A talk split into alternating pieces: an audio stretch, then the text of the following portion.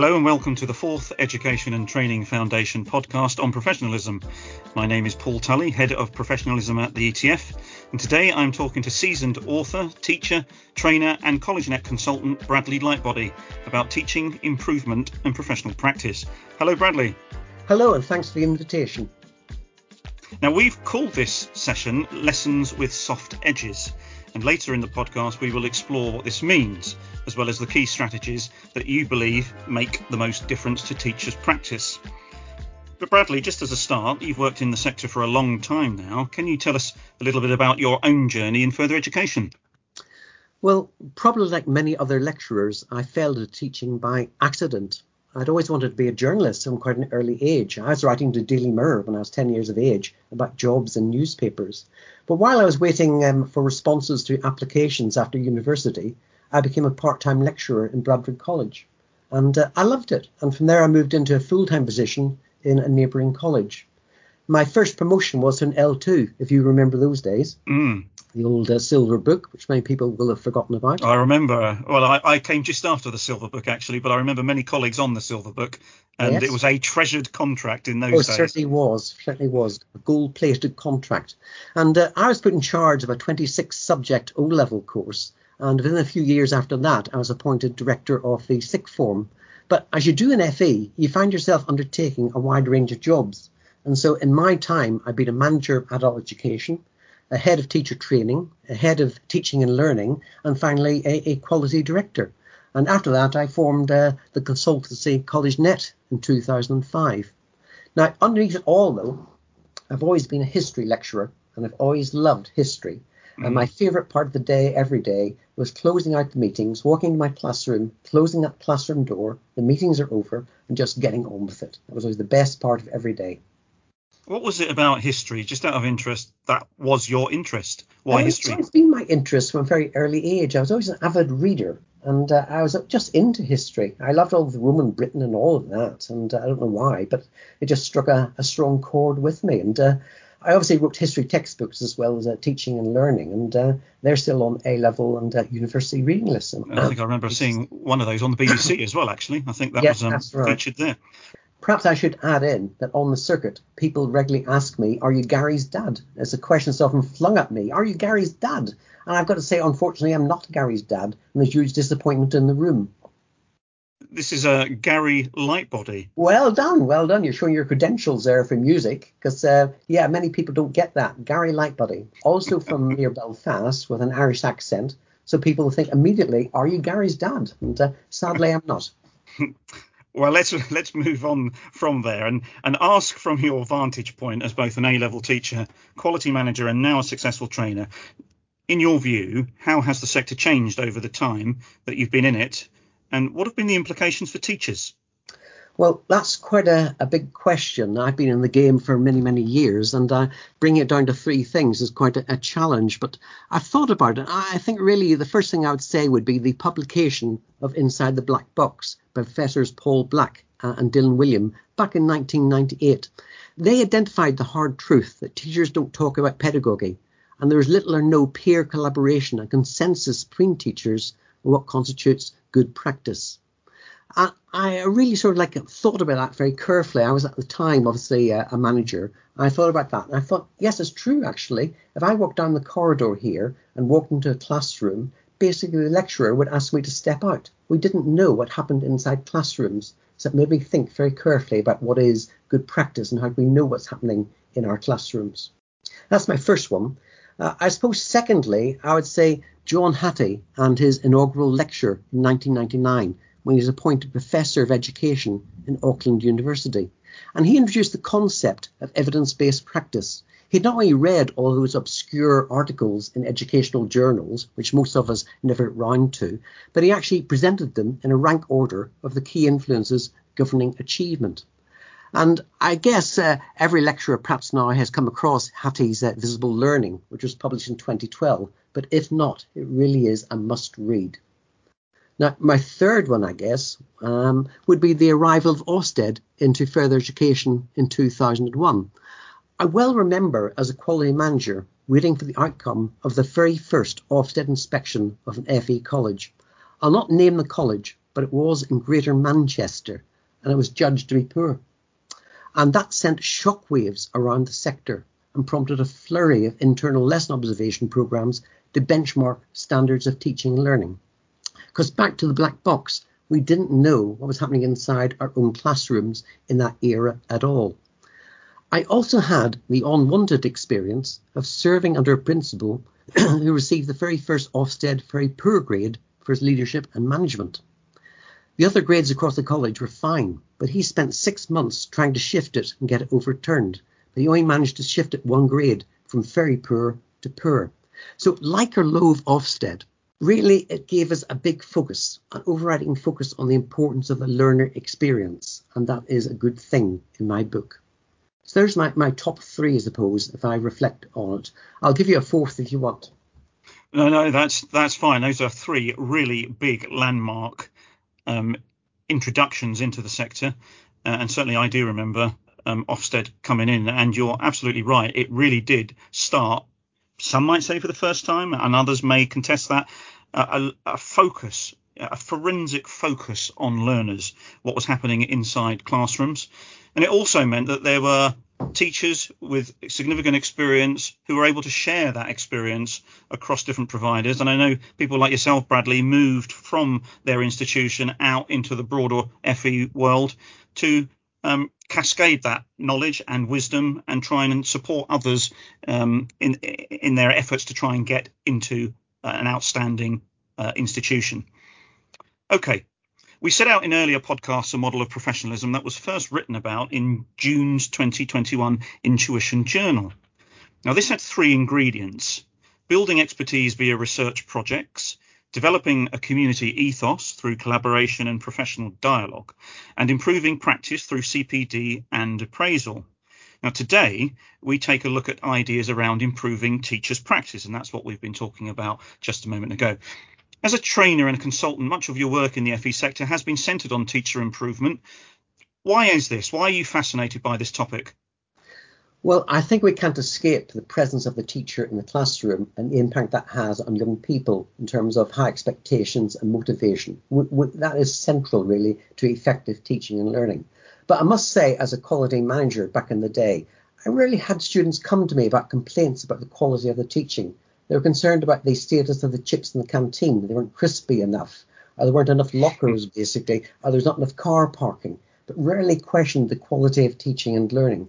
But as I say, that is absolutely key. And I don't think we can escape from it. I was always taken by Peter Drucker's statement in 1992 that in teaching, we rely upon the naturals, the ones who somehow know how to teach.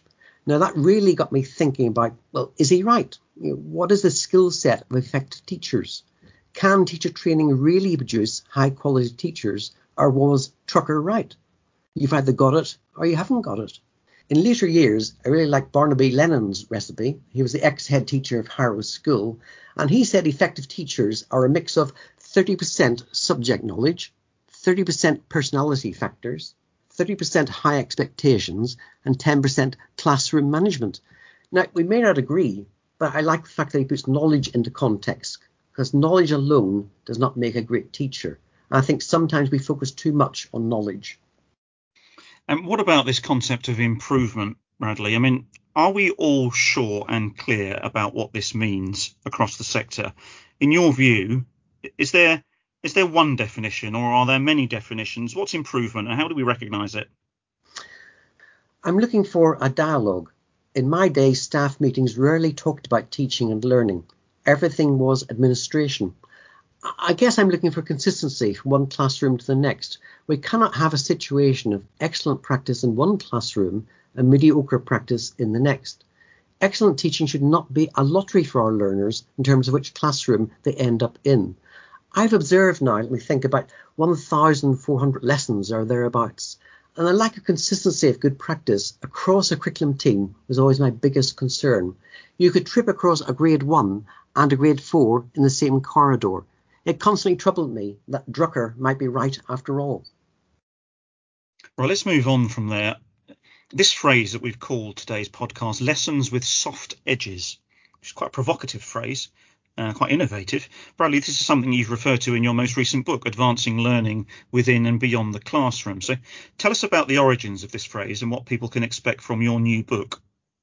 Well, my new book is entitled Advancing Learning Within and Beyond the Classroom. And that says it all, because ideally, I want to encourage a fusion within the classroom and online learning, meaning that learning flows from the classroom online and back again. So lessons with a soft edge ran a hard edge that has dominated our lesson planning for as long as I can remember. Uh, you know how it goes. Teachers stand at the front of the classroom and they say, by the end of the lesson, you will be able to list mm. X and Y, discuss so. X and Y, categorize X and Y. Does that ring a bell? Yes? Oh, yeah, absolutely. And even worse, over the years, there's been encouragement to subdivide the objectives in terms of all of you will be able to, most of you will be able to, and some of you will be able to. Now, objectives of this type place a ceiling on progress because the lessons, before it's even started, and, and sadly the students already know which category they're going to fit into. So I think we need to avoid all, most, and some. It's the opposite of high expectations that does not fit with applying adaptive teaching strategies. We all know from evidence-based research, not least by Professor Robert Coe and neuroscientists like Robert Bjork, that learning happens over time. So we can't in all constant state by the end of the lesson you will be able to. Consequently, I think we must stop thinking about and planning standalone lessons. We have the rich resources of the internet just a click away. And so we need to plan for the spaces between the lessons and encourage self-paced online learning and deliver additional support or acceleration as appropriate. Ideally, let's plan for the span of a unit rather than individual lessons. It's interesting what you say about learning outcomes or learning objectives, which is the phrase used before that. I mean, certainly my experience in teacher education, which uh, you know is more than a decade now, that was exactly how you taught trainees. You know, in order to demonstrate differentiation at the outset for a session, you would set out your learning objectives or learning outcomes, often on the whiteboard, because that's what you were told, wasn't it? That, that Ofsted required you to write those things up on the board, to share those visually, as well as to actually orally communicate those um, outcomes. And um, that was the system by which you could demonstrate differentiation. Um, and you would then use your assessment tools throughout the session and at the end of the session to try and show that you had achieved those things. And some learners would be expected to achieve one of those outcomes, and some other learners will be achieving all of the outcome. But you were quite right. I mean, there's perhaps over the last five or six years a, a new opinion really, which is that actually these are very much ceilings on what learners uh, supposedly can achieve. And those ceilings potentially are absorbed internally by certain learners, maybe for those who have got less confidence, and therefore feel that they're not able, they're not expected, therefore, to achieve the very highest. And actually, so I did away with that towards the end of my uh, teaching career. I did away with those types of learning outcomes, but they still feature. I've seen teacher training courses still feature those. And I think what we're saying, and I think it's a point that Tony Davies also raised, what we're saying is that perhaps we inadvertently place too many barriers with learners when we use those very structured um, outcomes in ways which are self-limiting. And we need to do away with that. We need to see get learners to see that their horizons can be infinite as long as their expectations are high. And I think it's setting expectations which is the important thing in teaching, uh, rather than these sort of manufactured and structured learning outcomes um, that perhaps don't do that. Okay, um, you've mentioned Robert Coe. Now, and I know that your book draws on Robert Coe's work, but tell us why and how this has influenced your own thinking about teacher improvement.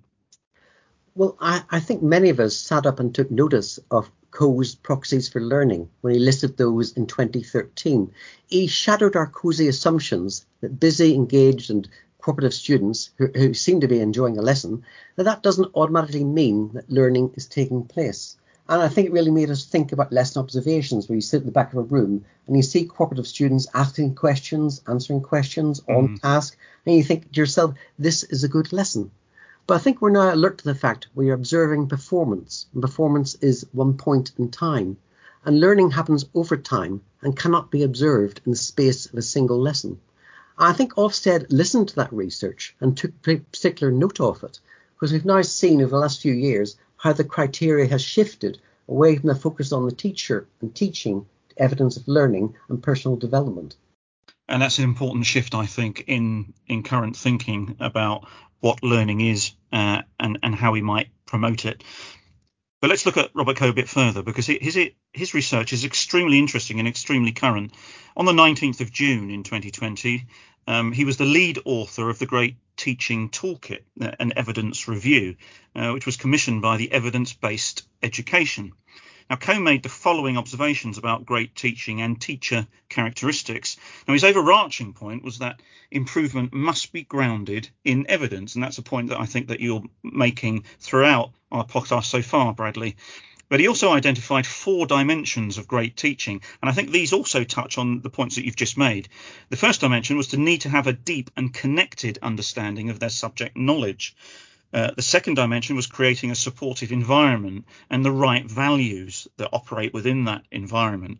The third dimension was managing the classroom experience to optimize the amount of learning time, including good classroom management, clear expectations, and having clear transitions between tasks. And the fourth dimension was activating learners' hard thinking, presenting, questioning, feedback, and evaluation skills. Now, Coe says that these four things create a powerful story about what makes good teaching. And this connects with a concept of professionalism built around developing expertise, commitment, and collaboration. Now, Bradley, in your latest book, you've consistently said that being focused on improvement doesn't need, need to be a major upheaval to teachers' workload. You've identified three areas where improvement to teaching can have a big positive student effect. Tell us what these are and why these are important. I think it's really about refocusing uh, our sort of like direction of travel from teaching to learning and emphasizing learning much more. Um, the title of the book, as we say, is Advancing Learning, and the advancing is chosen deliberately uh, in terms of learning rather than teaching. Because I think too often we talk about teaching all the time, improving teachers' professionalism as, as we're doing today, and skills. But what about the learning side of the equation? And so there are three areas I think which are important for us because we now know what good practice is. We've ample evidence of what works from Dylan Wiliam, Robert Marzano, and John Hattie. I think they're the educational peloton, but I would add in in particular the work of Barak Rosenshine and his 17 principles of instruction, which most of us know quite well. His principles condense a lot of research evidence arising from teacher effectiveness research, neuroscience evidence, and observation programs into highly useful checklist. So rather than simply repeating evidence in my book, I've done my best to translate it into a host of practical strategies for staff to adopt or adapt. Now, in terms of the three things you're talking about, are three things that I would emphasize as being significant to really help students to learn and advance actually learning. What I'd actually give you are replacing schemes of work with advanced organizers, and introducing dialogic classrooms and coaching self-regulated learning. Now, I think those are my top three. There could be many more, but for me to really advance learning, there we should have our eye on those. Can I can I push you a bit further on that, Bradley, and just say why you've chosen those three particular things of all the things that you could have chosen from the research. And we know that John Hattie's work, for example, has you know more than hundred factors that he's um, he's is ranked, ordered in terms of its uh, evidence impact, its its effect size. Um, why have you picked those three? What, what's your evidence? Well, I, I, think the key change that is upon us in recent years is this shift from the classroom as being the focal and centre point of learning to online learning. And as I say, I want to promote this fusion between the two. I think too often we just see classroom and classroom, and to some extent, online learning is a poor cousin to that, or at arm's length. So schemes of work to me are the starting point. If we talk about schemes of work, and if you think about them, they are a staff-facing document. They don't help students to learn. Remember, staff has a scheme of work which sets out their agenda for the term ahead. But that agenda, even if it was shared with students, would make a great deal of sense to them. So rather than staff-facing course planning, we need to introduce learner-facing study guides to share the study goals in an open and a transparent way. Learners they cannot study beyond the classroom until they know what to study and in what order and to what depth. And none of this is new. Like Professor David Ausubel said about advanced organisers back in 1968. And both Hattie and Marzano have endorsed the benefits of advanced organisers. So I think as an education sector, we need to shift our gaze, our focus away from planning, that is the scheme of work for a teacher, to learning guides and advanced organisers which are put in front of students. Now, there's no fixed layout to advanced organisers at all, and curriculum teams can have quite a creative task in their hand to think about the layout of one, what would be best for their students and their curriculum. But I think we need to head in that direction and to pool our expertise. And I think that can actually be a way of actually reducing workloads because mm-hmm. rather than each individual member of staff writing a scheme of work and often repeating what a previous scheme of work has said or a previous teacher has said, you're pulling expertise of the team and like-minded staff who work with you, and you are writing uh, your own learning guide. I was going to say because we've been using that phrase "advanced organizer," just just for the audience, in your view, what what is that? What is an advanced organizer? An advanced organizer is simply a study guide for students, but you're doing it topic by topic or unit of study by unit of study. So I look at a unit, a unit of study, I say that three lessons uh, is the span of this uh, learning organizer, and I'm planning for those three lessons in that learning guide, but plus the spaces between the lessons. Mm-hmm. And in your view, this this will have more impact? Is it because it's more memorable? Is it because it's easy for the student to grasp or and internalize and retrieve? Why is that more effective than your traditional scheme of work? Because the scheme of work is, as I've said already, a teacher document, which we don't really share with our learners at all. And we want to cue the learners as to what's coming up, what's lying ahead, what's in front of them, what to study, what resources to look at, and want to actually place all of that in front of them. Now, our design staff have been ahead of the game for years because they often use what's referred to as a learning brief. And students love these because they actually, as they do cue them in to what actually they should be looking at and how to study. Okay. Dialogic classroom.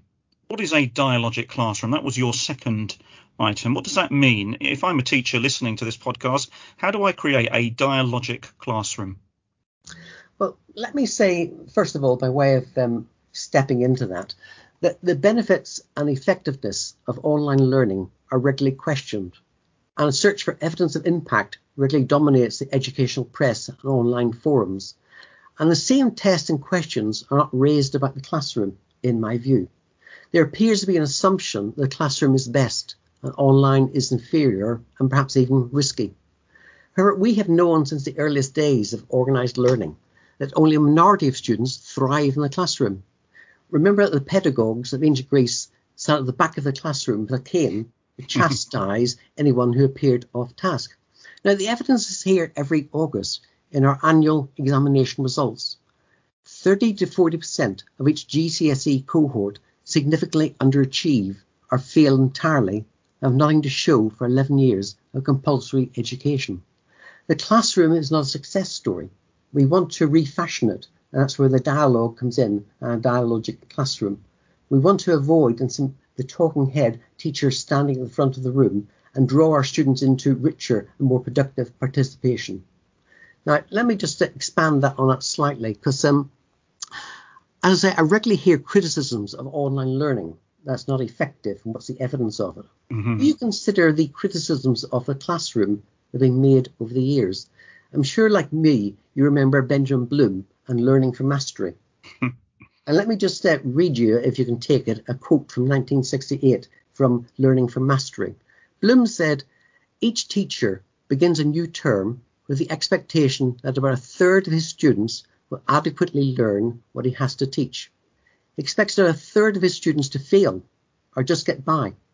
And finally, he expects another third to learn a good deal of what he has to teach but not enough to be regarded as good students. Now, to me, that's a, an enormous indictment of the classroom and mass education. But we rarely, uh, as I'm hammering on about, hear criticism of the classroom, but we do hear criticism of online learning. Now, Bloom went on from that to identify that one to one tuition produced the highest learning outcomes. And he issued his two sigma challenge for educators to find a way to achieve more one-to-one within the limitations of timetabled lessons. But it, it proved impossible. But my point is, when I have online personal learning programs that can offer individualized, personalized support or acceleration as appropriate. So having said all this, having said all of this, I'm not advocating that we step away from the classroom. Quite the reverse. I believe that classrooms are and will remain the primary hub for learning, but recast as the dialogic classroom. In other words, we need to focus less on that teacher, as I've said already, standing at the front of the room speaking at length, and more on our students responding to pre-questions in heterogeneous pairs, quads and groups. Let's rearrange the seating so when students walk into the classroom, the chairs and desks are in a different pattern they're set out in pairs or quads or groups, or two facing lines for a debate, or a large central block to mimic the Harkness seminar approach. So this rearrangement of furniture immediately spotlights dialogue as a focus of a lesson rather than facing the front and listening. So this isn't to denigrate teachers, because the benefit we gain is a teacher is freed from standing at the front of the classroom and now that teacher is free to circulate around the room, around the pairs, around the quads, listen in, prompt, encourage, answer questions, hear misconceptions and correct those. And there in this rich dialogue between teacher and students and peers, you get proper deep learning. And that's important, isn't it, Bradley? I mean, what you're saying, and again, we've had the pandemic, uh, we've had a whole plethora a sprouting of new technologies that have come to the foreground. And what you're saying is that the teacher is critical as a facilitator of that technology as a learning tool. We're not talking about the replacement of the teacher. We may not even be talking about the wholesale conversion of face to face hours into remote learning hours, where there has been some debate. And let's say there may be in, in some circles some fears that maybe teaching is going to go down that route? Is it going to be more efficient, for example, not to have a teacher in the room, but to have all of these modules laid up on a knowledge repository where learners can dial in remotely, independently, and self monitor their progress against pre existing assessment criteria? That's not what you're saying, is it, Bradley? You're saying actually the teacher, it, it might be a new kind of teacher, but this teacher is equally as crucial in that kind of face to face setup and that um, organizer of learning as they ever were. Absolutely, teachers are crucial because there's a huge difference between accessing information and understanding information. And it's in that dialogue in the classroom where we will have that depth of understanding. And can I just pick up the last of your three points, which is about self-regulation? Now, I I know that John Hattie talks a, a bit about self-regulation as being one of the one of the key tools that produces the biggest effect sizes. In your view or your definition, what is that? Yeah, I think it's very true that we pay insufficient attention to self regulated learning. Teachers are often reluctant to plan, say, a flipped learning approach, for instance, for fear that learners will ignore and blank the advanced reading and note taking. But the question is, how far have you actually coached and resourced self regulated learning? How, how do you translate it into action? Perhaps some study skills are referenced and covered during an induction course, but after that, as each unit of study or assignment is approached, how far do we model and scaffold the skills of self-regulation and independent study? This is somehow, in my view, got lost over the years. Now, consider this following quote, if you bear with me, from the Board of Education Teacher's Handbook, published in 1904. And here's what they said in 1904. Self-education should be the keynote of the older children's curriculum. Instruction will have its fullest effect the teacher realizes that his chief task is to teach the scholars to teach themselves and adapt his methods steadily to that end. Now, do curriculum teams still hold this aim? Have they identified the strategies to put this self-regulated study practice into their curriculum and really support their students to become independent learners? And, and sadly, and I say it with sadness, Ofsted, for reasons unknown, have removed all references to encouraging independent learning from the EIF, along with all references to online learning, it has to be said. And it doesn't make sense to me because our most successful learners have always been the independent learners with their high levels of study and organisational skills and self-regulation. Now, that's not just my opinion. Look at the evidence of who dominates our examination pass rates every August. It is well known that it is students from an Indian and Chinese heritage background who dominate our exam results. And they're all independent learners who put in many, many extra hours of study above and beyond the actual timetabled lessons. We need to normalise the study skills and organisational routines of those independent learners across the whole cohort. Now, students are hungry for this sort of guidance, and the evidence for that is the rise of the study troopers on YouTube. Study tubers are students who not only share their study methods, but also document their morning and evening study routines and their planning and completion of assignments and approaches to exam revision. Ruby Granger, for instance, she's attracted over 11 million views. Jade Bowler has 6 million, Eve Bennett has 5 million views, and Blair Finder, she hit the headlines uh, last December, December 2020, she attracted 7.4 million students mm, to join her study sessions on TikTok. Now, isn't that evidence of a great demand for support and guidance on how to study?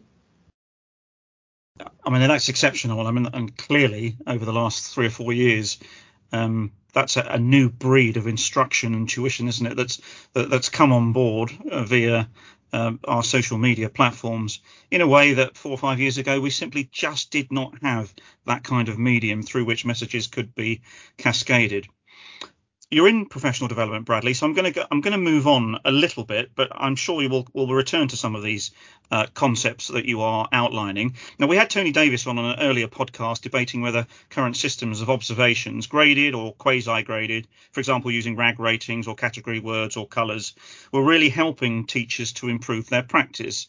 Uh, in his view, as a former inspector, he did not feel that most of those systems were helpful to practice improvement. So, as a professional development scholar, in your view, what is the most successful way of developing these core teacher attributes that you've identified? If I'm a manager and I want to do this with my team, how might I go about it? We need to shift our thinking, as I've highlighted, away from great teachers to great teaching. It's a mistake, in my view, to keep sifting the workforce for the star teacher, the star manager, or the star principal, because what happens when they leave? Data released by Ofsted in March 2019 revealed that 117 outstanding schools were re-inspected between September and December 2018, and of those, only 27 retained the accolade outstanding. 50 slipped to good, 35 dropped to requires improvement, and 5 plunged to inadequate. Now, that only equates to 23% of schools maintaining their standards from one inspection to the next. And I can update this because um, this morning data has just been released again from Ofsted for this term that we're sitting in from September to November 2021. And it reveals that 47% of schools with an outstanding rating have lost that rating, with some dropping the whole way down to inadequate. Mm. Now, within our colleges, curriculum managers see the same pattern of ups and downs of grades from one inspection to another. And what it indicates to us is the lack of consistency of, of practice and reliance upon the star teacher or the star manager. Now, we should obviously recognize individuals and praise individuals for an original and effective contribution and initiative. But let's stop rating teachers and lecturers and focus instead on trialing and developing effective teaching and learning strategies. Lecturers may come and go, but the strategies remain. That's a powerful point there. Um, less about the teacher as the individual, as somebody to be evaluated, much more about practice and about the sharing of the principles of effective practice and about colleagues working together, about building on good practice and doing it as a team or even as a as a whole organization, seeing that you know we're all in it together. I think the key in there is that curriculum teams actually display their professionalism by writing a teaching and learning policy as the voice of the team. They actually work together. They trial, of course, what works in their classrooms. They observe this. We can go back to systems like um, teaching squares. If you remember teaching squares, I do you remember that. Yep. Yep. And we get teachers together to collaborate on what works, to observe, and to, when, when they've done it, to publish it in their own teaching and learning policy. Now, this was set out by McKinsey & Co. way back in 2010, how the world's most successful schools keep getting better. I'm quite interested to, to try and understand why colleges don't emphasize that more, this collaboration between teaching staff. And we're seeing that collaboration, like it's been called connectivism, happening a lot online, whereby we have uh, researchED, we have TeachMeet, we have all sorts of like all social media connections with people. We're swapping and sharing all sorts of ideas. And I must give a shout out to Havant and South Downs College, and they've actually established a website called the teacherstakeaway.co.uk to share good practice. So really, to me, that's the nub of good professionalism in today's era, that we have a collective view. This it takes me back to the black box, doesn't it? We want those classrooms open. We want shared practice as agreed. And I've seen that uh, good practice site.